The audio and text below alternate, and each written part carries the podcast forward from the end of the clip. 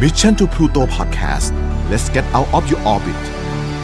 พบกับเรื่องราวที่คุณอาจจะหาไม่เจอ แต่เราเจอใน f i n a l f i l e Podcast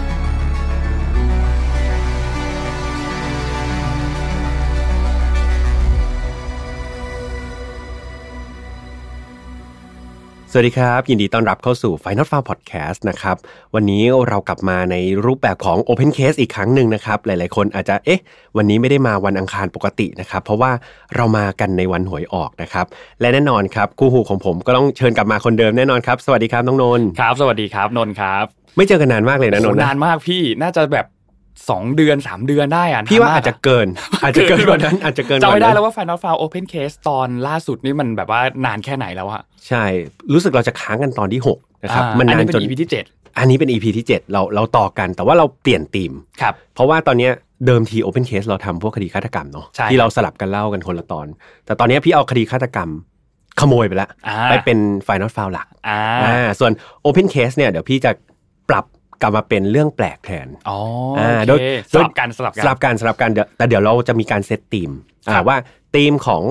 รอบนี้สำหรับ Open Case จะเป็นเรื่องอะไรอ๋ออ่าแล้วก็นนท์เล่าเรื่องหนึ่งพี่เล่าเรื่องหนึ่งโอเค ก็เท่ากับว่าโอเคไหมทุกคนจะได้ฟังสองเรื่องสองเรื่องสองเรื่องก็จะยาวหน่อยสะใจสำหรับใครที่ชอบฟังฝ่ายนอตฟาวเนาะจัดเต็มไปเลยอะกลับมาใน Open Case ที่ 7 เนี่ยธีมของเราก็เลยเซตเป็นเรื่องของคนหลอกลวงอ่าพวกคนนักต้มตุ๋นนักต้มตุ๋นอ่าครับต่างๆ ซึ่งวันนี้ พี่ขอเล่าก่อนแล้วกันได้เลยนาะครับเพราะว่าเป็นเจ้าของรายการโอเค เดี๋ยวข้างหน้านนท์เล่าบ้างเล่าก่อนบ้างได้เลยได้เลยอะเรื่องราวของพี่เนี่ยเป็นเรื่องที่เกิดนานมาแล้วครับ ในเดือนสิงหาปี 1898ครับร้อยกว่าปีแล้ว คือมีวารสารฉบับหนึ่งที่ชื่อว่า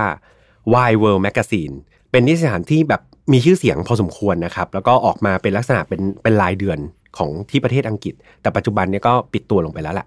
ปรากฏว่ามันมีคอลัมน์หนึ่งเนี่ยมันจะอารมณ์เหมือน เรื่องเล่าจากทางบ้าน ครับ เคยอ่านพวกคู่สร้างคู่สมไหมอ่าอ่าอ่าโหมันก็ดัจะงามีแบบคนคนส่งไปใช่ไหมครับ เออเป็นเป็นเรื่องราวของเขาจากทางบ้านเนี่ย ก็มีผู้เขียนคนหนึ่งครับ ที่เขาใช้ชื่อว่าหลุยเดอรูทมองครับ อ่า ฟังแล้วเป็นเป็นคนประเทศอะไรครับนนท์ฝรั่งเศสครับ เออถูกต้องเก่งมากเลย หลุยหลุยมานี่ก็ต้องฝรั่งเศสแน่นอนใช่ไหมครับ อืมซึ่งเขาบอกว่าเขาเป็นคนฝรั่งเศสครับ แล้วก็เขามีประสบการณ์ ที่เขาอยากจะมาแชร์ให้ทุกคนฟังอ่าอ่าในนิตยสารเขาก็ส่งจดหมายไปเล่าให้ฟังนะครับ โดยในช่วงเริ่มต้นเนี่ยคุณหลุยส์ก็บรรยายว่าวันหนึ่งเนี่ยเขากำลังไปเดินทางด้วยเรือออกไปนอกทะเลเนี่ยครับ เสร็จแล้วไปเจอมรสุมเข้า เป็นครับพายุใหญ่เลย มันรุนแรงมากๆ จนกระทั่งเรือเนี่ยแตกอ่าอ่าแตกออกทุกคนบนเรือก็เป็นไงครับก็จมลงไปในมหาสมุทร แต่ว่าตัวเขาเองเนี่ยโชคดี เขาไปคว้าเศษไม้อันหนึ่งได้ที่มันลอยอยู่แถวๆหน้าเขาพอดี เขาก็เกาะเศษไม้นั้นอันนั้นไว้ครับ แล้วก็เขาก็ลอยคอรอคอยอยู่ว่าเอ๊ะจะมีใครมาช่วยเขาหรือเปล่า จนกระทั่งคลื่นเนี่ยก็ค่อยๆซัดเขาเข้าไปยังเกาะแห่งหนึ่ง ซึ่งเกาะแห่งเนี้ยเขาบอกว่ามันไม่มีใครเลยอืมเออเขาพยายามเดินไปทั่วๆเกาะเลยเดินไปหาว่าเอ๊ะมันมีใครอยู่หรือเปล่า ไม่มีมนุษย์สักคนหนึ่งเลยครับนะครับ เสร็จแล้วเขาก็ต้องพยายามที่จะเอาตัวรอดให้ได้ ให้นึก feel เหมือนหนังเรื่อง Cast Away อ่าอ่า Tom Hanks ใช่ไหมคือเขาเริ่มฝึกดำเนินชีวิต ด้วยการหาผักผลไม้กินก่อน ครับอ่าก็หาไม้มาลองทำเป็นบ้านอะไรอย่างเงี้ยแล้วก็แบบมีการขูดเหมือนก่อไฟขึ้นมาเอออคือเรานึก feel หนังของ Cast Away ได้เลยอะครับอ่าอ่าอ่า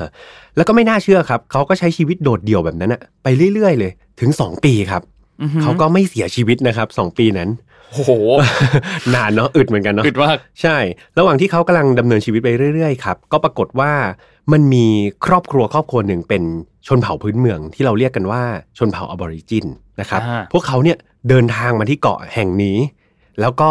พวกเขาไม่ได้คิดจะทำร้ายคุณหลุยครับ นะครับ แต่ว่ากลับกันครับ พวกเขาเนี่ย กลับมาช่วยคุณหลุยอ่ามาช่วย มาช่วยเลยนะครับแบบคงจะเจอแล้วก็อะมีมนุษย์อยู่ก็เลยไปช่วยนะครับก็มีการสร้างเรือขึ้นมาครับขนาดพอเหมาะเลย ให้คุณหลุยเนี่ยสามารถที่จะออกจากเกาะนั้นไปยังแผ่นดินใหญ่ได้ครับอ่าคุณหลุยก็ไม่ได้มีการบอกชัดเจนครับว่าทำไมครอบครัวนี้ถึงแบบมีการเดินทางมาที่เกาะนี้นะ เพราะว่าเกาะนี้ก็เป็นเกาะร้างใช่ไหมครับอืมแต่สุดท้ายแล้วเนี่ยเขาก็นั่งเรือกันออกไปครับไปยัง อ่าเหมือนเป็นเกาะที่เป็นเมืองขึ้นอ่ามีหมู่บ้านมีชนเผ่าอะบอริจินกลุ่มนี้ครับอาศัยด้วยกันอยู่อ่าคราวนี้คุณหลุยเขาก็ได้พบปะผู้คนละมากมายเลย เขาก็บรรยายว่าชีวิตเขาเนี่ยแบบไม่ได้พบปะมนุษย์เลย 2 ปีใช่ไหมครับ ก็มันนานมากๆเลย คราวนี้การกลับไปใช้ชีวิตร่วมกับมนุษย์อีกครั้งหนึ่งมันก็เป็นอะไรที่เขารู้สึกปลื้มปิติอะอ่าใช่อ่ารู้สึกไม่ได้ว่าเจอคนนะไม่ได้เจอคนมานานมากเออแล้วก็รู้สึกว่าเฮ้ยมันมีความสุขมากเลยนะในการที่เราแบบมองไปทางไหนแล้วมันมี สิ่งมีชีวิตที่เรียกว่ามนุษย์ครับเออเป็นเพื่อนเขาอยู่ คุณหลุยเองครับ หลังจากที่อยู่คนเดียว คราวนี้เขามาอยู่กับสังคมเนี่ยเขาก็ต้องมีการปรับตัวเหมือนกันอ่าถูกไหมครับหลังจากปรับตัวอยู่คนเดียวรอบหนึ่งคราวนี้ปรับตัวมาอยู่กับชนเผ่าอะบอริจินซึ่งเขาปรับตัวเก่งมากครับครับเก่งขนาดไหนรู้ไหมครับน้องนนท์ครับเก่งจนสามารถหาภรรยาได้เลยหาภรรยาได้เลย เรียกว่าปรับตัวเก่งมากนะคครัรับบเขาก็ไปถูกใจแล้วก็แต่งงานกับผู้หญิงชนเผ่าพื้นเมืองเนี่ยครับคนหนึ่งที่ชื่อว่ายัมบ้ายัมบ้านะครับก็ ได้เมียแล้วครับ พูดกันง่ายๆนะครับก็นับว่าเป็นการเริ่มต้นชีวิตใหม่ บนโลกแห่งใหม่ของคุณหลุยเลยก็ว่าได้ครับนะครับคือการอยู่ร่วมกันกับชนเผ่าอะบอริจินเนี่ยก็เป็นชีวิตที่ค่อนข้างแปลกใหม่กับคนอ่านมากๆเลย คือตอนที่คุณหลุยส่งเรื่องนี้ไปตีพิมพ์ที่วารสาร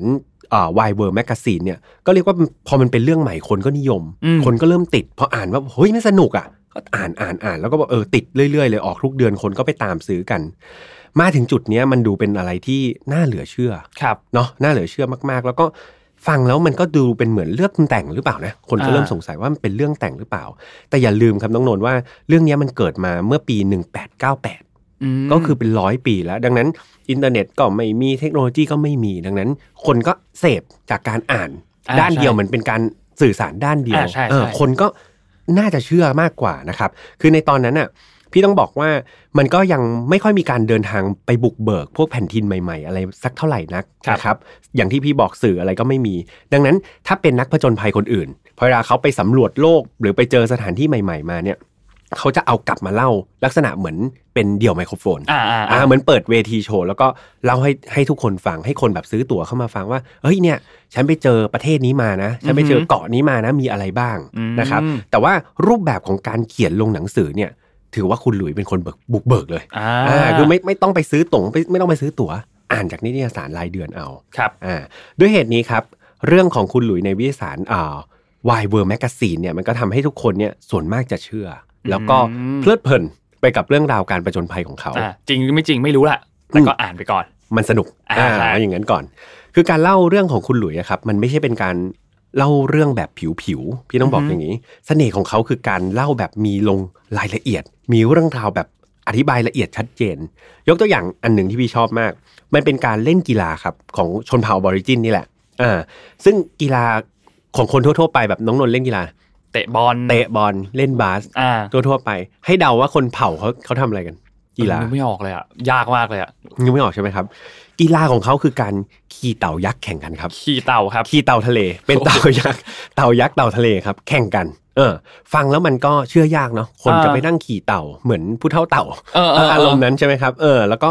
แต่ว่าคุณหลุยเนี่ยเขามีการบอกวิธีการควบคุมเต่ายักษ์แบบละเอียด เอออ่าฮะคือเขาบอกว่า มันสามารถที่พอเวลามันไปอยู่ในน้ำเนี่ยมันสามารถที่จะควบคุมทิศทางเต่าได้ โดยการพอเวลานนนึกภาพเนาะเรานั่งเต่าปุ๊บอะเท้าของเราก็จะไปอยู่ที่ตาเต่าพอดี อ่า อ่า ดังนั้นถ้าเราอยากให้เต่าเลี้ยวซ้ายเขาบอกว่าให้เอานิ้วเท้าเราเนี่ยไปปิดตาขวามันอ๋อ มันก็จะมองมองไม่เห็นด้านขวา มันก็จะเลี้ยวซ้ายอ่าฮะ แล้วถ้าเกิดอยากให้มันเลี้ยวขวาก็สลับกันก็เอาอ่านิ้วนิ้วเท้าเราเนี่ยครับไปจิ้มตาซ้ายมันอ่าฮะมันก็จะเลี้ยวขวาอ่าคราวนี้ถ้าอยากให้เบรกทำไงครับครับ ปิดสองตา ถูกต้องครับ จิ้มก็ไปสองตาเลยนะครับ มันก็จะเบรกนะครับ อันนี้เป็น how to แล้วกันอือฮึเป็น how to ที่ขี่แบบเต่าวันโอวันครับ ก็ขี่เต่าแข่งกันนะครับ อันนี้ก็บอกไว้ว่าเออมันทำยังไง เอาจริง ๆ ก็สงสารเต่าเหมือนกันเออนะครับสงสารแบบเออน่าจะตาช้ำทีเดียวกว่าจะครับแข่งเสร็จนะครับ คือนอกจากกีฬาแล้วเนี่ยเขายังมีการเล่าเรื่องราวต่าง ๆ เช่น ชาวเผ่าออบอริจินเนี่ยเขาจะสร้างบ้านจากเปลือกหอยอืมเออซึ่งอันนี้เป็นเป็นเรื่องที่พี่แบบเออไม่เคยรู้เหมือนกันเนาะว่าเออมันเอาเปลือกหอยมาแบบมาบุเป็นผนังคล้ายๆกับเบื้องอะอ่าฮะเออให้ให้ด้วยได้เหมือนกันนะครับ แล้วก็เรื่องของการสื่อสารครับว่าเออไปอยู่ที่เกาะเนี่ยเขาบอกเขาใช้กันถึง 6 ภาษาเลย แล้วก็มีการส่งจดหมายผ่านนกกระสาอืมเออนึกถึงหนังสมัยก่อนอ่าที่เอออ่าให้นกกระสามีการส่งจดหมายหากันด้วย ส่วนเรื่องอาหารการกินเนี่ยเขาบอกว่ามันก็อุดมสมบูรณ์มากครับๆ คุณหลุยเนี่ยเขาเคลมว่ายัมบ้าเนี่ยภรรยาของเขาเนี่ยทำอาหารอร่อยมาก ๆ โดยเฉพาะการเอารากบัวมาปรุงเป็นอาหาร ซึ่งมันก็เป็นรสชาติที่เขาชื่นชอบ เขาบอกเขาเขาไม่เคยกิน ตอนเขาอยู่ฝรั่งเศสเขาไม่เคยกินแบบยำบ้าทำให้อร่อยมากนะครับส่วนมื้อเย็นเนี่ยนนท์ก็อาจจะติดภาพเนาะว่าพอเวลาชาวบ้านหรือชาวเผ่าเนี่ยพอเวลากินข้าวเขาจะมาสุมไฟกินด้วยกันอ่าที่นี่เหมือนกันครับพอเวลามื้อเย็นเนี่ยเขาก็จะกินแบบเป็น ล้อมวงกันเป็นอาหารมื้อใหญ่ ซึ่งอาหารก็จะเป็นอาหารหนักๆแหละพวกจิงโจ้อืมงูหนูปลานกอีมูอ่าอะไรพวกนี้ครับ แต่เขาบอกว่าอาหารที่ชนเผ่าชอบที่สุดเนี่ยมันกลับไม่ใช่สัตว์ใหญ่ครับ มันคือตัวหนอนครับ ตัวหนอนหนอนใช่ เขาบอกหนอนพวกเนี้ย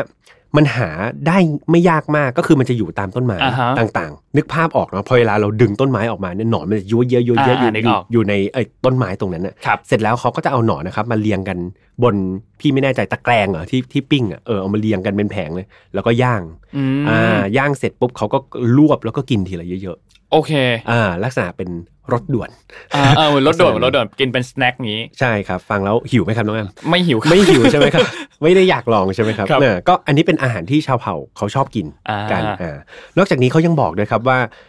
การเจ็บป่วยอือฮึการรักษาการเจ็บป่วยเนี่ยเขาบอกว่าเขามีครั้งหนึ่งเนี่ยเขาป่วยหนักมากเลย คุณหลุยแต่ว่าที่นู่นอะมันไม่มีโรงพยาบาลไม่มีคุณหมออะไรแบบที่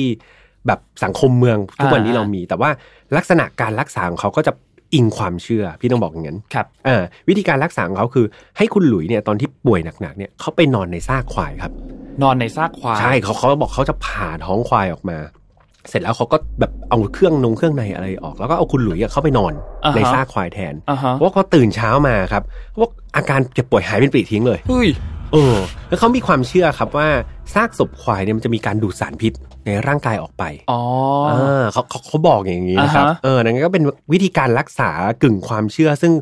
ก็พิสูจน์ยากเหมือนกันเนาะครับว่าแบบซากศพมันจะดูดสารพิษ หรือมันจะเพิ่มสารพิษให้เรากันแน่นั่นน่ะสิใช่ไหมครับ แต่หลังจากตีพิมพ์ลงไปติดต่อกันได้สักพักเนี่ย เรียกว่ามีแฟนคลับอืมเออ ติดกันงอมแงมเลยละครับ แล้วพอมีแฟนคลับเนี่ยเขาอ่านทุกวันเขาก็เริ่มอยากจะเห็นหน้าตาอ่าอ่า ว่าคุณหลุยเนี่ยหน้าตาเป็นยังไงนะอ่าฮะเออผู้ผู้อ่านเริ่มแบบ request ละอ่าหลาย ๆ คนเนี่ยส่งจดหมายไปที่สำนักพิมพ์ครับ บอกว่าจัดมิดแอนกรีดอ่าจัดมีพบ meeting ปะหน่อยามีมิทติ้งคุณหลุยหน่อย เขาจะได้แบบอยากฟังว่าเฮ้ยคุณหลุยเนี่ยมันเล่าแบบ face to แบบปากต่อปากอย่างเงี้ยอ่าฮะน่าจะสนุกกว่าการอ่านอีกอ่าก็อยากให้คุณหลุย มาพบปะประชาชน ครับมาพบปะแฟนแฟนคลับหน่อย แต่คุณหลุยครับเขามักจะหาข้ออ้างเสมอเลย มักจะบอกว่ายุ่งอยู่บ้างเนี่ยเขาเพิ่งกลับมาอยู่กับสังคมเมืองแบบ civilization เขาต้องปรับตัวนะ ยังไม่ค่อยได้ญาติติดญาตินู่นนี่นั่น ซึ่งอืมการการอ้างแบบนี้มันก็ยังพอฟังขึ้นอยู่นะอ่าว่าเออเพิ่งกลับมาเข้าใจได้อะรอย่งงี้ยใช่ ซึ่งต่อให้เขาอ้างอย่างนั้นนะคนส่วนใหญ่ก็ณตอนนั้นก็ยังเชื่อคุณหลุยอือฮึ แม้แต่กองบรรณาธิการของนี่วารสารเนี่ยก็ยังอ่าฮะเชื่อคุณหลุย อ๋อคือกองบรรณาธิการก็ไม่เคยเจอคุณหลุยเหมือนกันคือส่งไม่เรื่องเคยเจอเข้ามาให้เล่าอย่างนี้ถูกต้องให้โอเค แล้วก็ยังเชื่อว่าเนี่ยคือเรื่องจริงอ่าฮะอ่ากองบรรณาธิการที่มีความคล่ำวอดในบทความพวกนี้เขาก็ยังเชื่อว่าเป็นเรื่องจริงครับนะครับ เรื่องราวของคุณหลุยครับก็ได้ถูกตีพิมพ์อย่างต่อเนื่องไปเรื่อยๆ แล้วก็เนื้อหามันก็เริ่มพิสดารไปขึ้นเรื่อยอือฮึมีความแบบน่าเหลือเชื่อมากขึ้นเรื่อยๆ อย่างมีอยู่ครั้งหนึ่งเขาบอกว่าเขาเคยต่อสู้กับจระเข้ยักษ์อ่า โดยเขาใช้อาวุธคือขวานเล่มเดียว แล้วก็ชนะจระเข้ด้วย เป็นไก่ทอง ไก่ทองครับกึ่งกึ่งๆไก่ทองนะครับ คือเรื่องราวมันจะเริ่มอย่างนี้แหละอ่าฮะเออมันจะเริ่มเหลือเชื่อ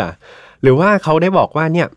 เอ่อด้วยความที่เขาเนี่ยมีความรู้ก่อนที่จะไปอยู่เกาะใช่ไหมครับเขาก็มีการไปสอนเทเอ่อเหมือนความรู้อะไรต่างๆ ให้ให้ชาวเผ่าที่เขาอาจจะไม่ได้เรียนหนังสือ จนคนในเผ่าเนี่ยยกย่องว่าคุณหลุยคือเทพเจ้าอืม เฮ้ยมาแบบผู้ผู้มาก่อนการหรือเปล่าทำไมอ่าแบบอ่ารู้เยอะขนาดนี้นะครับ ก็มันทำให้เออหลาย ๆ คนเนี่ยก็เริ่มรู้สึกว่า เอ๊ะ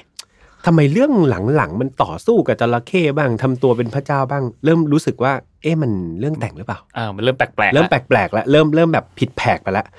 จนมีอยู่ครั้งหนึ่งครับ โป๊ะแตกครับ คือคุณหลุยเขาบอกว่า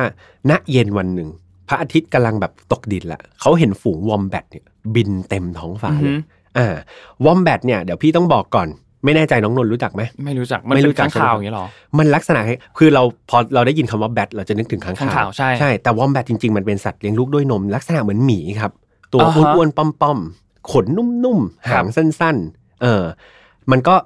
ลักษณะเหมือนตัวตุ่นมากกว่าพี่ว่าอ๋นะอมันต้องที่คือบินไม่ได้ ใช่เป็นหมีตัวเล็กครับๆเออที่สำคัญคือมันบินไม่ได้อย่างที่บอกอ่าน้ำหนักมันต้อง 40 กิโลโอเคนะครับคือต่อให้ในยุคนั้นเนี่ยในยุคหนึ่งหนึ่งแปดเก้าแปดเนี่ย มันก็ยังมีคนรู้จักวอมแบตนะ มันก็ไม่อ่าใช่ว่าแบบมันอาจจะหลายหลายคนที่ไม่รู้ครับแต่หลายหลายๆคนก็รู้เหมือนกันครับ ดังนั้นพอบอกว่าเฮ้ยวอมแบตบินได้อืมคราวนี้มันกลายเป็นการจับโป๊ะอ่าอ่าจับผิดคุณหลุยทันทีว่า เฮ้ยสงสัยเรื่องที่คุณว่ามาทั้งหมดเนี่ยน่าจะเป็นเรื่องแต่งอ่ามั่วแล้วมั่วมั่วแล้วแล้ววอมแบทจะไปบินได้ไงนะครับ คราวนี้คุณหลุยครับเขามีกลยุทธ์ในการพลิกเกมที่แบบพี่ว่าสุดยอดมากอ่าตอนนี้เขากำลังโดนจับผิดใช่ไหมครับ เรื่องวอมแบทเขาพลิกครับ เขาพลิกเนื้อเรื่องที่ทุกคนกำลังสนใจวอมแบทเขาบอกว่า เฮ้ย จริง ๆ แล้วอะชนเผ่าอะบอริจินที่เขาอยู่เนี่ย ไม่ใช่ชนเผ่าธรรมดา แต่เป็นชนเผ่ากินคนอ่าดึงเหมือนดึงความสนใจ ใช่ เหมือนสร้างอีก storyline หนึ่งอ่าให้คนรู้สึกว่า เฮ้ย เอ้า อยู่กับมนุษย์กินคนเหรอเนี่ยอ่าอ่าคนก็จะเริ่มลืมวอมแบทไปอ่าแล้วก็มาสนใจคุณหลุยที่อยู่กับมนุษย์กินคนแทนอ่าฮะ สุดยอดไหมครับ เออเออเจ๋งว่ะเก่งมากนะครับ ดึงความสนใจไป ใช่ แล้วก็แน่นอนครับ วิธีการบรรยายของคุณหลุยเนี่ยมันดูน่าเชื่อถือ คือเขาลงรายละเอียดนะครับอืมมีการบันทึกว่า วิธีการในการบรรยายถึงการกินคนของคุณหลุยเนี่ยเขาบอกว่ามันละเอียดมาก มีการชำแหละว่าเออมนุษย์ต้องชำแหละตรงไหนก่อน เอาอะไรมาต้ม มีคนบอกว่ามันละเอียดถึงขนาดที่ว่าถ้าน้องนนท์ไปอ่านเนี่ยทำตามได้เลย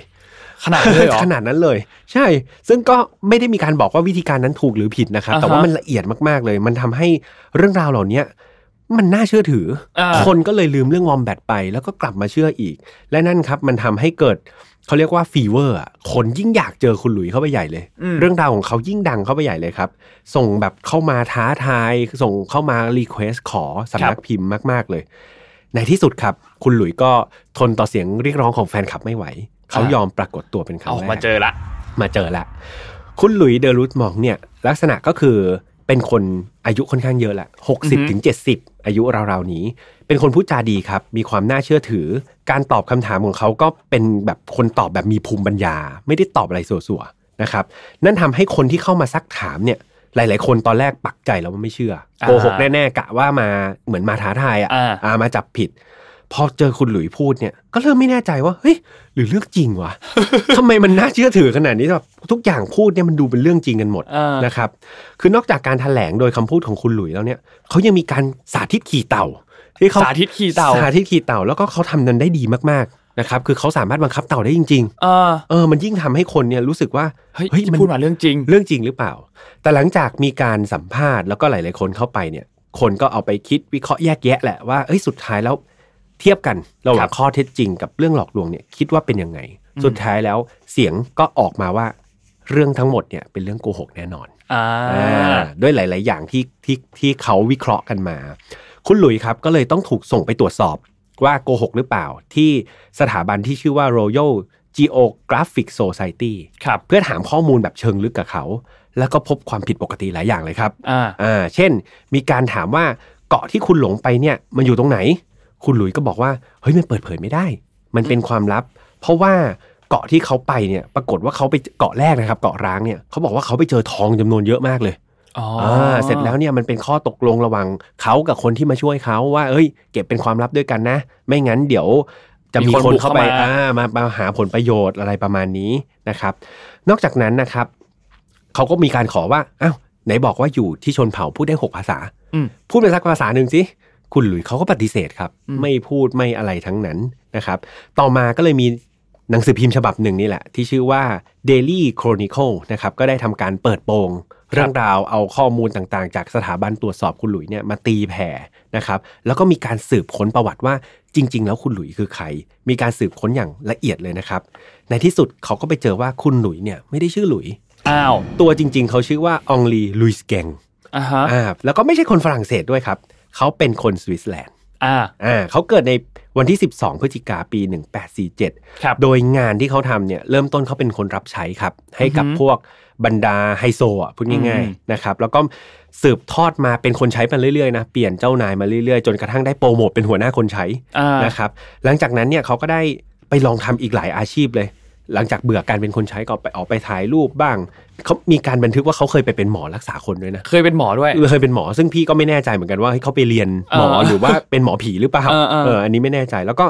เขามาติดใจการประดิษฐ์ครับพยายามที่จะประดิษฐ์อยากเป็นนักประดิษฐ์อยากเป็นอือฮึนักประดิษฐ์ที่มีชื่อเสียง แต่สุดท้ายมันก็ไม่มีอะไรประสบความสำเร็จสักอย่างครับเขาได้แต่งงานกับผู้หญิงออสเตรเลียคนหนึ่งแล้วก็สุดท้ายก็ทิ้งเธอไว้ที่ออสเตรเลียนั่นแหละอ้าวทิ้งไปดื้อๆเลย แล้วก็เอาตัวเองเนี่ยหนีมาอยู่ที่ลอนดอน ด้วยความที่คุณหลุยเนี่ยเขาอยู่ที่ลอนดอน แบบอยู่คนเดียวอะครับเขาก็เลยเกิดจินตนาการ แล้วก็รู้สึกว่าอยากจะสร้างเรื่องราวพิสดารอะไรขึ้นมาอ่าฮะอ่าเสร็จแล้วเขาก็เริ่มแต่งอืม เรื่องนี้ขึ้นมาแล้วก็เขียนแล้วก็ไปส่งในวารสารดู ปรากฏว่าเรื่องราวที่เขาส่งไปเนี่ยมันได้เงินตอบแทนกลับมาอ่าทำให้เขารู้สึกว่าเฮ้ยตอนนั้นเขาไม่มีงานอ่าและนี่คือช่องทางรายได้ของเขาครับเขาก็เลยเขียนแต่งไปไปเรื่เรื่อยๆอยๆมันหยุดไม่ได้แล้วครับ ตอนนั้นมันหยุดไม่ได้แล้วมันมีคน เพราะเขาดันไปเริ่มต้นด้วยเรื่องที่เขาบอกว่ามันเป็นความจริงอ่าแต่จริงๆเหมือนเป็นเรื่องแต่งอ่าแต่ว่าจะหยุดก็ไม่ได้ไม่มีตังค์กินข้าวอ่านนะครับ ดังนั้นก็เคยทำไปเรื่อยๆ เลยครับ จนเออเขาได้เงินมาแล้วก็สุดท้ายก็มาถูก จับโปะแตกได้ในที่สุดอ๋ออ่าหลังจากโดนจับได้ครับ งานของคุณหลุยส์ก็แน่นอนครับ โดนปฏิเสธเขาตกงานอย่างสิ้นเชิง แล้วก็เขาพยายามจะเอาชื่อเสียงของตัวเองเนี่ยแหละในการเป็นนักต้มตุ๋นเนี่ยไปแสดงโชว์ต่างๆ แต่ปรากฏว่าไปที่ไหนก็มีแต่เสียงโห่ครับอืมก็น่าสงสารพอสมควร ชีวิตเขาก็ค่อยๆ เงียบลงเรื่อยๆครับ แล้วสุดท้ายเขาก็เสียชีวิตไปแบบเงียบๆนะครับในวันที่ 9 มิถุนาปี 1921 ด้วยวัย 73 ปีครับนะครับ เรื่องราวของคุณหลุยส์ครับ ก็น่าสนใจมากมีการนำไปแสดงเป็นละครเวทีด้วยอ๋อชื่อ Shipwreck the Amazing Adventure of Louis de Lutmong นะครับที่อ่าฮะอังกฤษอ่าก็เรียกว่าเรื่องราวของเขามันน่าสนใจมากจนมีอ่าคนอ่าเอาไปทำอะเนาะเออก็จบกันไปแล้วครับสำหรับเรื่องราวนักโกหกคนหนึ่งนะครับ จริง ๆ ถ้าเขาแบบ ทำเป็นเขียนนิยายเป็นอะไรอย่างเงี้ยอืมเออคือโอเค จุดเริ่มต้นอาจจะไม่ดังตั้งแต่แรกไงอืมเพราะว่ามันไม่ใช่เรื่องจริงมันเป็นนิยายไงครับเออมันก็เลยแบบอาจจะไม่ดังตอนช่วงนั้น แต่ถ้าแบบ เออมันยากเหมือนกันเนาะใช่ พี่ว่าถ้าพอบางทีถ้าจั่วหัวเป็นนิยายคนก็อาจจะไม่อยากอ่านเออคนอาจจะไม่สนใจรู้กเป็เรื่องแต่งขนาดนั้นใช่เออพอบอกเรื่องจริงปุ๊บมันก็ว้าว คนก็ใช่รู้สึกอยากอ่านต่อเออนะครับ แต่ว่าเอาจริงๆพี่ว่าคุณหลุยเองก็ไม่ได้ทำความเดือดร้อน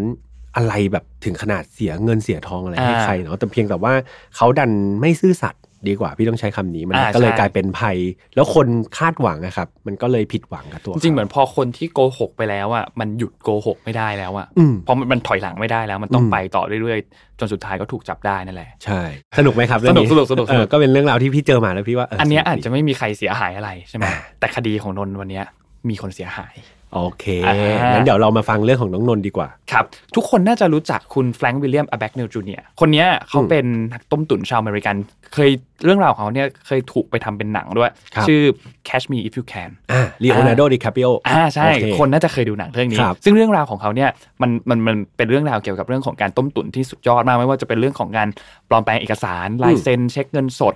ปลอมตัวคือเป็นคนหนึ่งที่แบบหาตัวจับได้ยากมากๆของครับอเมริกานะครับครับ ก็อย่างที่บอกเลยฮอลลีวูดถึงขนาดเอาประวัติของคนเนี้ยอืมไปทำเป็นหนังเลยนะครับอืมอืมซึ่งคนนี้เนี่ยต้องบอกว่าสร้างความเสียหายให้กับหลายวงการมาก ไม่ว่าจะเป็นสถาบันการเงินครับธุรกิจต่างๆ มีการปลอมแปลงเอกสารอืมรวมแล้วเนี่ยเป็นเงินมูลค่ามากกว่า 4 ล้านดอลลาร์สหรัฐอืมนะครับ ซึ่งคนนี้เนี่ยต้องบอกว่าเป็นบุคคลที่ FBI เนี่ยต้องการตัวมากที่สุด ครับนะครับ แล้วก็ในเขาเนี่ยไปแบบมีการต้มตุ๋นเนี่ยในหลายประเทศมากสหรัฐอเมริกา ฝรั่งเศส สวีเดน อิตาลี เยอรมัน อังกฤษ สวิตเซอร์แลนด์ กรีซ เดนมาร์ก นอร์เวย์ ตุรกี อียิปต์ เลบานอน แล้วก็ไซปรัส หมดแล้วครับ หมดแล้วครับ มีเท่านี้สุดยอดมาก เรียกว่าไปทั่วโลก เพื่อไปหลอกลวง คือ คือถูกยกย่องว่าเป็นสุดยอดนักต้มตุ๋นอืมของโลกอะตำนาน เป็นตำนานนักต้มตุ๋นนะครับครับเคยไปเป็นแพทย์ ทั้งทั้งๆที่ตัวเองไม่เคยเรียนแพทย์ อืมไปเป็นทนายทั้งทั้งๆที่ตัวเองไม่รู้กฎหมายเลยแม้แต่ข้อเดียว อืมไปเป็นอาจารย์สอนหนังสือในไฮสคูลทั้งทั้งๆที่ตอนนั้นตัวเองเป็นนักเรียนอยู่ โอ้โห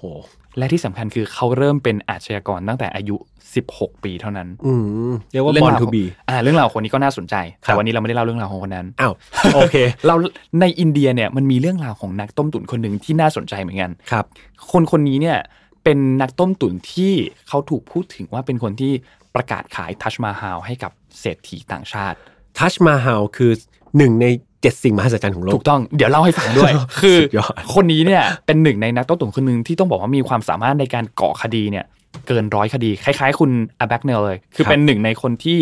ตำรวจอินเดียเนี่ยต้องการตัวมากที่สุดนะครับครับเขาชื่อว่าเดี๋ยวนนอ่านชื่อชื่อเขาอาจจะอ่านยากนิดนึงครับถ้าอ่านผิดขออภัยนะครับมิเทเลสกุมารศรีวาส ตวานะครับ ซึ่งทุกคนน่าจะคุ้นชื่อเขาในชื่อนัทวาลาอ่านาถาลาทุกคนน่าจะคุ้นชื่อนี้มากกว่านะครับ ความคล้ายคลึงของเขากับคุณอแบกเนลเนี่ยคือเขามีการดัดแปลงประวัติของตัวเองด้วย แล้วก็มีประวัติของเขาเนี่ยถูกนำมาสร้างเป็นหนังอินเดียถึงสองเรื่องแล้วด้วยอืมอ่าทีนี้เดี๋ยวเราค่อยๆเล่าให้ฟังได้คนครับอาจจะไม่ค่อยคุ้นชื่อนี้มากนะทวารานะครับอืมเขาเนี่ยก่อคดีมา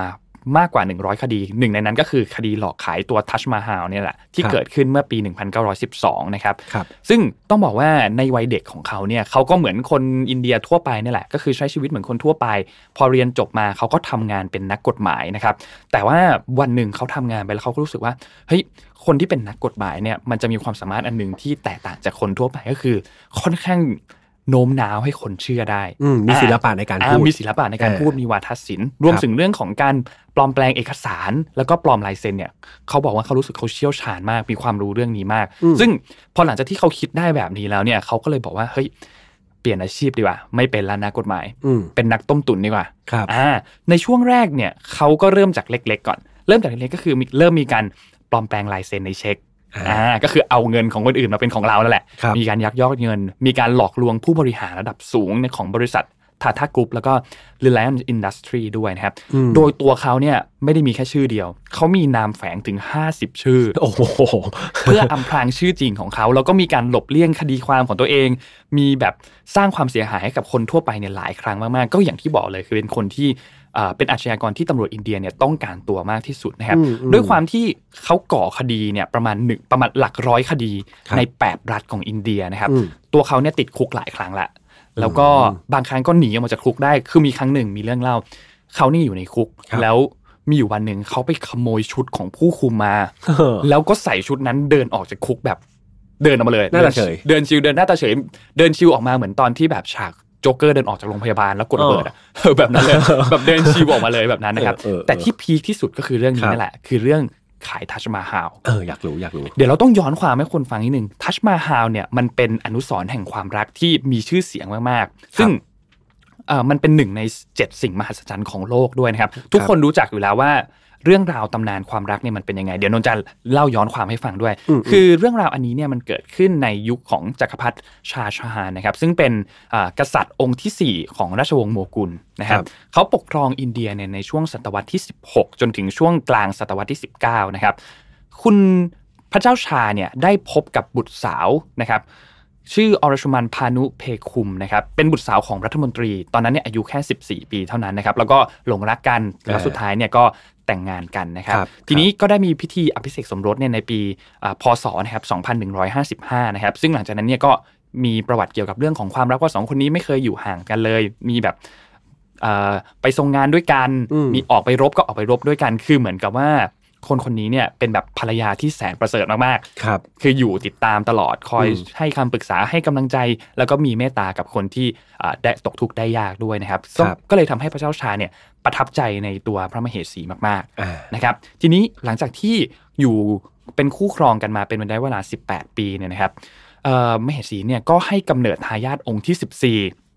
แต่ปรากฏว่าหลังจากที่ให้กำเนิดทายาทคนนี้แล้วเนี่ยครับมีอาการตกเลือดมากอืมก็เลยหลังจากนั้นเนี่ยก็เลยเสียชีวิตนะครับโอเคพระเจ้าชาก็เลยแบบเสียใจมากๆอ่าฮะแล้วก็แบบคือเศร้าตลอดเวลาครับจากคนที่เป็นคนที่ยิ้มแย้มเป็นคนที่หัวเราะอืมก็ไม่ยิ้มอีกเลย ไม่หัวเราะอีกเลย แล้วก็ปล่อยตัวจนแบบอ่า ผมกลายเป็นสีขาวทั้งหัว แล้วก็ร่างกายก็เริ่มไม่ค่อยแข็งแรงนะครับ แล้วทุกวันเนี่ย พระองค์ก็จะทำการนุ่งขาวห่มขาว แล้วก็ไปนั่งเพ้อลำพันอยู่ข้างๆ หลุมศพทุกวันเลยถึงพระมเหสีที่เสียชีวิตไปเหมือนกับคนเสียสติเลย อืมอืมอืมออกแนวตรอมใจเนาะอ่าน่าจะรักมากใช่แล้วพอเวลาสูญเสียไปก็ทำใจไม่ได้ ซึ่งมีเกร็ดเล็กๆน้อยๆด้วยคือ โรงศพของพระเจ้าชา แล้วก็พระนางมุมตัสมาฮาลเนี่ย ถูกสร้างด้วยหินอ่อนสีขาว ซึ่งสวยมากๆนะครับครับซึ่งในช่วงเวลาตอนนั้นเนี่ยด้วยความที่มันมีเหตุการณ์เศร้าโศกมากๆเนี่ยอืมเอ่อตอนนั้นเนี่ยพระองค์ก็เลยสร้างอนุสรณ์แห่งความรักขึ้นมา โดยทรงเลือกตัวทำเลที่บริเวณริมแม่น้ำยมุนาเนี่ยซึ่งเป็นที่ตั้งของอนุสรณ์ทัชมาฮาลเนี่ยนะครับครับซึ่งต้องบอกว่าตอนนั้นเนี่ยพระองค์ทุ่มเททุกอย่างคือเขียนแปลนด้วยตัวเอง แล้วก็อืมจ้างสถาปนิกจ้างช่างที่แบบมีฝีมือที่สุดในประเทศเนี่ยมาเพื่อระดมสติปัญญากันในการที่จะสร้าง อนุสรณ์สถานแห่งนี้ให้สำเร็จนะครับ ซึ่งสุดท้ายแล้วเนี่ยใช้แรงงานคนไปมากกว่า 20,000 คนอืมแล้วก็ราชสมบัติส่วนใหญ่เนี่ยก็ใช้ไปเยอะมากๆนะครับ กินครับเวลานานถึง 22 ปีกว่าจะสร้างเสร็จนะครับอืมแล้วก็ให้ชื่อว่า ทัชมาฮาลทีนี้อืมประเด็นมันอยู่ตรงนี้ หลายปีหลังจากที่สร้างทัชมาฮาลเสร็จแล้วเนี่ยนะครับครับก็มีศึกชิงราชบัลลังก์กัน ตอนนั้นเนี่ยพระโอรสของพระองค์เองเนี่ยนะครับเจ้าชายโอรังเซฟเนี่ยเป็นพระโอรสของพระองค์เนี่ยได้จับตัวพระเจ้าชาเนี่ยไปกักขังไว้ที่ป้อมเมืองอัคราอยู่ตรงข้ามกับแม่น้ำทัชมาฮาลเพราะบอกว่าพระองค์เนี่ยเสียสติไปแล้วอ่าอ่าอ่าตัวเองครับก็เลยขึ้นครองบัลลังก์แทนอืมทีนี้ ระหว่างที่ถูกกักขังเนี่ยด้วยความที่มันอยู่ตรงข้ามกับทัชมาฮาลพอดีเนี่ยครับก็คือเห็นทัชมาฮาลอยู่ตลอดเวลา แล้วก็เอ่อเพ้อลำพันถึงพระมเหสีอยู่ตลอด 8 ปีที่อยู่ในเอ่อถูกขังอยู่เนี่ยนะครับอืมจนกระทั่งในปีคศ 1666 เนี่ยก็ก่อนที่จะเสียชีวิตเนี่ยนะครับเขาก็จ้องมองเศษกระจกที่สะท้อนภาพของทัชมาฮาลมา และหลังจากนั้นเนี่ยก็เสียชีวิตลง แล้วก็สุดท้ายเนี่ยพระศพของพระองค์เนี่ยก็เออกมาไว้ข้างๆ กันกับพระมเหสีนั่นแหละ นะครับโอ้เศร้ามากเลยอะซึ่งทีนี้ประเด็นอืมอันนี้คือประวัติของทัชมาฮาลเดี๋ยวครับเราเล่าเป็นแบบสปินออฟให้ฟังนิดนึงเออดีเราครับกลับมาที่เรื่องราวต้มตุนอืมอืมคือถ้าเราไม่นับพวกคดีอ่ายักยอกลายเซ็นพวกคดีต่างๆ เนี่ยครับนัทวราเนี่ยดังมากในคดีนี้ก็คืออมคดีเกี่ยวกับเรื่องของการขายทัชมาฮาลเรื่องราวมันเป็นอย่างนี้ครับคือตัวเขาเนี่ย ปลอมตัวเหมือนเป็นเจ้าหน้าที่รัฐอัน เป็นเจ้าหน้าที่รัฐคนหนึ่งอืมแล้วก็ทำทีเหมือนว่าจะไปเดินตรวจตราอยู่บริเวณทัชมาฮาลนั่นแหละ ซึ่งก็ต้องบอกว่าในบริเวณตรงนั้นเนี่ยก็มีนักท่องเที่ยวอ่ามีมีเศรษฐีชาวต่างชาติเดิครันบเยี่ยมชมกันมากอืมอยู่แล้วอืมทีนี้เขาก็สร้างกลวิธีขึ้นมาอันหนึ่งเขาบอกว่าเขาทำตัวเองเนี่ยเป็นตัวแทนรัฐบาลใช่ไหมแล้วก็ไปเจรจาซื้อขายว่าเฮ้ยเนี่ย ผมมาเป็นตัวแทนรัฐบาล คุณมีเงินใช่ไหมเออสนใจที่จะซื้อทัชมาฮาลหรือเปล่าเออก็พูดสร้างความเชื่อถือ มีการทำสัญญา มีเอกสารนู่นนี่อืมว่าพร้อมที่จะขายและที่สำคัญคือ เอกสารนั้นมีการลงนามโดยราเชนประสาท ซึ่งเป็นประธานาธิบดีคนแรกของสาธารณรัฐอินเดียด้วยโอเคปลอมลายเซ็นประธานาธิบดีอะพูดง่ายๆคนที่หนึ่งคนที่หนึ่งเออนี่มีการปลอมลายเซ็นด้วย ซึ่งเออโอเคแน่นอนสัญญาขายนั้นของปลอมอืมตัวลายเซ็นอันนั้นก็ของปลอมอืมซึ่งนัทธาวราเนี่ย สามารถที่จะมีการหว่านล้อมให้เศรษฐีชาวต่างชาติเนี่ยซื้อขายทัชมาฮาลเนี่ยได้ถึง 3 ครั้ง ไม่ใช่ครั้งเดียวด้วย 3 ครั้งสามครั้ง แล้วสำเร็จด้วยอืมอ่าซึ่งแต่ละคนเนี่ยก็หลงแล้วก็ยอมจ่ายเงินเพื่อที่จะซื้อทัชมาฮาลด้วย แต่ว่าไม่เคยมีครั้งไหนเลยที่ทัชมาฮาลเนี่ยกรรมสิทธิ์เนี่ยตกไปเป็นของคนอื่น นอกจากรัฐบาลของอินเดีย พี่ก็ว่ามันก็อ่าไม่ควรจะเป็นสมบัติของ ปักเจ็ดบุคคลได้นะ ถูกต้อง ก็ยังเป็นของของอินเดียมาโดยตลอดนะครับครับซึ่งในช่วงเวลาตอนนั้นเนี่ยต้องบอกว่าตำรวจอินเดียเนี่ยมีความพยายามมากที่จะตามจับตัวนัทวาลาแต่สุดท้ายเนี่ยเขาก็แบบเล็ดลอดจากกฎหมายมาได้ ก็ไม่โดนจับสักทีเพราะด้วยความที่โอเคเงินก็เยอะมากครับเขาได้เงินมาจากตรงนี้จากอืมการที่โกงไปใช่ไหมครับ แล้วก็อ่าเอาเงินไปให้คนนู้นคนนี้เพื่อที่จะแบบเฮ้ยฉันขอหลบหน่อยขอกบดานหน่อยเออเออเออแล้วก็ไปซ่อนอยู่ตรงนั้นนะครับครับซึ่งสุดท้ายแล้วเนี่ย มันดูน่าเชื่อถือมากๆ เพราะว่าเอกสารมันดูเหมือนของจริงมากอืมอืมแล้วบวกกับมีลายเซ็นด้วยของอืมประธานาธิบดีด้วยมันก็เลยดูน่าเชื่อถือมาก และอย่างที่บอกมันไม่ใช่แค่ครั้งเดียวครับมันเป็นถึง 3 ครั้ง นอกจากนี้เนี่ยเขาเคยปลอมตัวเป็นผู้ช่วยของอดีต รัฐมนตรีกระทรวงการคลังของอินเดียด้วย คือเขาไปร้านขายนาฬิกาแห่งหนึ่งในนิวเดลีครับเออเข้าไปหาร้านนาฬิกาแล้วก็บอกว่าเฮ้ย ตอนเนี้ยคณะรัฐมนตรีเนี่ยกำลังจะมีประชุมนัดสำคัญมากครับๆแล้วด้วยความที่มันเป็นระเบียบเป็นเหมือนเอ่อกติกาสากลเนี่ยมารยาทคือทุกคนต้องใส่นาฬิกาอืมอ่าซึ่งเจ้าของร้านก็เลยเอานาฬิกาให้ เพราะว่าเห็นว่าเป็นรัฐมนตรี แล้วก็อ่ามีการอ่าทำเอกสารไว้เหมือนเซ็นว่าจะจ่ายเงินอะอ่าทำเอกสารไว้ครับซึ่งในเอกสารนั้นอะของปลอมของปลอม ไม่ใช่ของจริงๆซึ่งโหก็เป็นเรื่องเป็นราวใหญ่โตขึ้นมามากตอนนั้นเออเออเออจะเห็นว่าเก่งมากคดีเนี่ยมันอืมเป็นแบบ คดีแบบใหญ่ๆ ทั้งนั้นเลยใช่ใช่นะครับครับซึ่งสุดท้ายแล้วเนี่ยเขาก็เสียชีวิตลงในปี 1996 นะครับซึ่งในตอนนั้นต้องบอกว่าทางการเองก็ยังจับตัวไม่ได้จับไม่ได้เลยมีอืมคดีติดค้างอยู่หลายคดีมากครับๆซึ่งถ้าหากว่าทุกคนฟังนนมาถึงตอนนี้เนี่ยแล้วเชื่อว่าคุณนัทวราเสียชีวิตจริง ๆ ในปี 1996 เนี่ยอืมคุณโดนหลอกครับ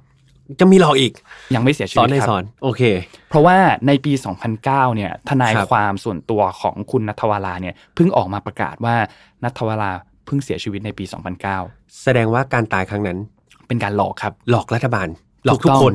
ซึ่งเท่ากับว่าหลอกมาได้ 13 ปีว่าเขาเนี่ยเสียชีวิตไปแล้ว ก็คือเขาก็สามารถที่จะหลบเลี่ยงไปได้สิบอืมถึง 13 ปีนะซึ่งพูดง่ายๆคือช่วงเวลาโค้งสุดท้ายของการมีชีวิตอยู่ของเขาอะไม่โดนจับโอ้อ่าแล้วก็ไม่รู้ว่าไอ้สิบสามปีนั้นจะไปหลอกใครอีกด้วย ใช่ หลีกเลี่ยงการจับกลุ่มได้หมดนะครับ จนถึง ทุกวันนี้เนี่ยเรื่องราวนี้เนี่ยครับถ้าไปพูดถึงในอินเดียเนี่ยยังเป็นที่ถูกกล่าวขานมาก แล้วก็มีถูกทำไปเป็นหนังหนังเป็นประวัติอืมด้วยนะครับ ก็ครับนั่นแหละครับ เป็นเรื่องราวของคุณนัทวาลาครับ เออ สุดยอดมากเลยอะพี่ว่าเขาเขาเป็นคนเก่งอืมเอาอย่างนี้เขาเป็นคนเก่งเขามีความสามารถด้านการพูดแหละ พี่ว่าใช่มันเลยแบบพูดให้ใครฟังเขาก็เชื่อครับ บวกกับความเก่งด้านการปลอมแปลงเอกสารใช่และลายเซ็นอ่าเออต้องต้องเรียกว่าเทพมาก แต่พี่เสียดายเนาะถ้าเขาเดินทางผิดคืออย่างที่บอกแหละ เริ่มต้นเขาเป็นนักกฎหมายไงอืมแล้วก็มีอืมความรู้แล้วก็รู้สึกว่าตัวเองเก่งมาก แล้วก็พอพอคนเห็นว่าเรามีความสามารถแล้วรู้สึกว่าไม่ได้เงินตอบแทนเท่ากับความสามารถที่เรามีเนี่ย ก็เลยหาช่องทางอื่นๆนั่นแหเอละออยากรวยทางรัฐใช่เนาะเออก็เรียกว่า เป็นคนเก่งที่เสียดายเหมือนกันอ่าถ้าเอาความเก่งนั้นมาใช้ประโยชน์เนาะครับน่าจะแบบเป็นคนที่แบบมีชื่อเสียงได้เลย ใช่ นี่ก็เป็นอีกเรื่องราวหนึ่งนะจากอินเดียเออนะครับโอเค ได้ จบแล้วใช่ไหมครับจบแล้วมีหลอคกรับอะไรพี่อีกไหมไม่มีนะครับหลอกแค่นี้พอใช่ไหมครับครับ เออก็ดีครับอืมก็ถือว่าเป็นการกลับมาของ Open Case เนาะอ่าในทีมของคนหลอกลวงใช่นะครับซึ่งซึ่งต้องบอกว่าทุกสัปดาห์เราจะเปลี่ยนธีมไปเรื่อยๆนะเปลี่ยนทีมไปเรื่อยอ่าๆถ้าใครอยากฟังทีมไหนเป็นพิเศษก็คอมเมนต์กันไว้อ่าหรือว่าอยากฟังเรื่องไหนเนี่ยก็ลองคอมเมนต์ไว้ก็ได้อะเดี๋ยวเราไปทำกันบ้านมาให้ได้เอามาเล่าให้ได้ฟังเลยนะครับก็ File Not Found ของเราเนี่ยถ้าเป็น Open Case ครับ เรากลับมา concept เดิมนะน้องนนท์เราออกวันที่ 1 กับ 16 ก็คือวันหวยออกครับวันหวยออกถ้าหวยกินแล้วเศร้าครับมาฟัง Open Case ครับผมแต่ถ้าหวยถูกหวยก็เอาเงินมาสนับสนุนเราครับได้ดีครับยินดีครับผมครับเออแต่ว่าถ้าใครชอบฟังคดีเหมือนเมื่อก่อนครับที่ผมกับน้องนนท์เล่าเนี่ยก็กลับไปอืมฟัง File Not Found ภาคปกติอ่าก็จะมีความ dark มีความดิบเถื่อน ใช่รุนแรงขึ้นเรื่อยๆ สนุกมากะครับเป็นเป็นแฟนคลับเองเหมือนกัน ดีครับยินดีครับ ดีใจมากๆนะครับ ก็ถ้าไฟนอลฟาวปกติเราออกทุกวันอังคารอยู่แล้วครับนะครับทางช่องของ Mission to Pluto ตอนนี้ฟังได้ทุกช่องทางเนาะไม่ไม่ใช่มีแค่ที่ YouTube YouTube คือเราเอาไว้พูดคุยกันอ่าแต่ว่าถ้าใครถนัดฟังอย่างเดียวก็มี Spotify สาวขาว Podbean Apple Podcast ครับทุกช่องทางเต็มเหมือนเดิมแล้วก็มีแฟนเพจอ่าอ่าย้ำกันทุกครั้งครับ Mission to Pluto ของเรามีมีแฟนเพจนะครับมีแฟนเพจนะครับก็ เรื่องราวใหม่ๆเนี่ยจะลงแฟนเพจก่อนครับดังนั้นไม่อยากตกตกข่าว อืมเข้าไปดูแฟนเพจกันอ่าแล้วก็จริงๆเนี่ยการที่ทุกคนมา comment กันใน YouTube เนี่ยหนูรู้สึกว่ามันดีนะอืมมันเหมือนเป็นการสร้าง community ขึ้นมา ทุกคนก็มาตอบโต้กันเฮ้ยมีเรื่องราวนู้นมีเรื่องราวนี้ หรือว่ามีข้อมูลที่มันแบบเจ๋งๆ ในเรื่องที่เราเล่าเนี่ยแล้วเรายังไม่ได้พูดออกไปเนี่ยก็มาเออพูดคุยกันใน comment ก็ได้ใช่เพราะว่าพี่แฮมตามอ่านทุก comment อยู่แล้ว ถูกถูกพี่ตามเข้าไปอ่านแล้วเข้าไปตอบเองเลยครับนะครับก็ดีใจแล้วก็ยินดีมากๆครับ ที่เราเหมือนสร้างเป็นครอบครัวขึ้นมาแล้วกันอ่าของไฟนอตฟาวแล้วก็ครอบครัวของ Mission to Pluto ครับนะครับแล้วก็นนท์ขอข่าวฝากข่าวของนนท์ด้วยนะครับเออเออกำลังจะถามมิชชั่นเดลี่อืม Report นะครับครับก็มีการไลฟ์ทุก7โมงถึง8โมงเช้าทุกวันจันทร์ถึงวันศุกร์ครับนะครับหยุดเสาร์อาทิตย์แล้วก็หยุดวันหยุดนักขัตฤกษ์นะครับโอเคโอเคก็ให้น้องฝากหนูได้ด้วยพักผ่อนนะครับบ้างฝากด้วยตอนนี้เรามีคนอ่านข่าวกัน 5 คนก็จะสลับสลับกันมาวันละ3คนครับโอเค ถ้าใครตื่นเช้าอยากติดตามข่าวสารก็ เรียกว่าสรุปมาให้ครบถ้วนในช่วงครบเช้าถ้แล้ว แล้วก็ฟังย้อนหลังก็ได้นะ ฟังย้อนหลังก็ได้อืมอืมมีช่องทางทั้ง YouTube แล้วก็ทางพอดแคสต์ทุกช่องทางเนี่ยก็สามารถที่จะฟังย้อนหลังได้เช่นเดียวกัน แต่ถ้าอยากเห็นภาพก็ไปดูใน YouTube หรือว่าใน Facebook นะครับ โอเค ได้เลย ก็ชอบไม่ชอบยังไง คอมเมนต์กันไว้ได้สำหรับ Open Case ฝากด้วยครับ โอเคสำหรับวันนี้ขอบคุณน้องนนท์มากขอบคุณพี่แฮมมากๆเหมือนๆกันได้ครับครับขบแล้วคุณเจอกันมากใหม่ทุกวันหวยออกนะน้องนนท์ ได้ครับผม ครับ งั้นก็ทุกคนดูแลสุขภาพนะครับ แล้วเจอกันใหม่กับผมกับน้องนนท์ใน Open Case ครับผมสำหรับวันนี้ลาไปก่อน สวัสดีครับ สวัสดีครับ Mission to Pluto Podcast let's get out of your orbit พบกับเรื่องราวที่คุณอาจจะหาไม่เจอ แต่เราเจอใน f i n a l f i l e Podcast